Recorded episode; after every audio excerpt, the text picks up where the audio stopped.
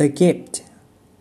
Bennett Cerf relates this touching story about a bus that was bumping along a back road.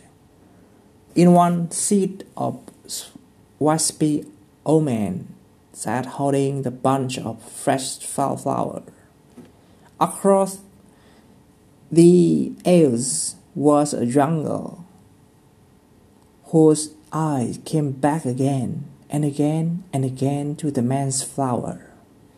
The time came for the, the old man to get up. Impulsively, he thrust the flower into the girl's lap. I can see you love the flowers, he explained, and I think my wife would like for you to have them. I'll tell her I gave them to you. The girl accepted the flower, then watched the old man get up the bus and walk through the gate of small cemetery.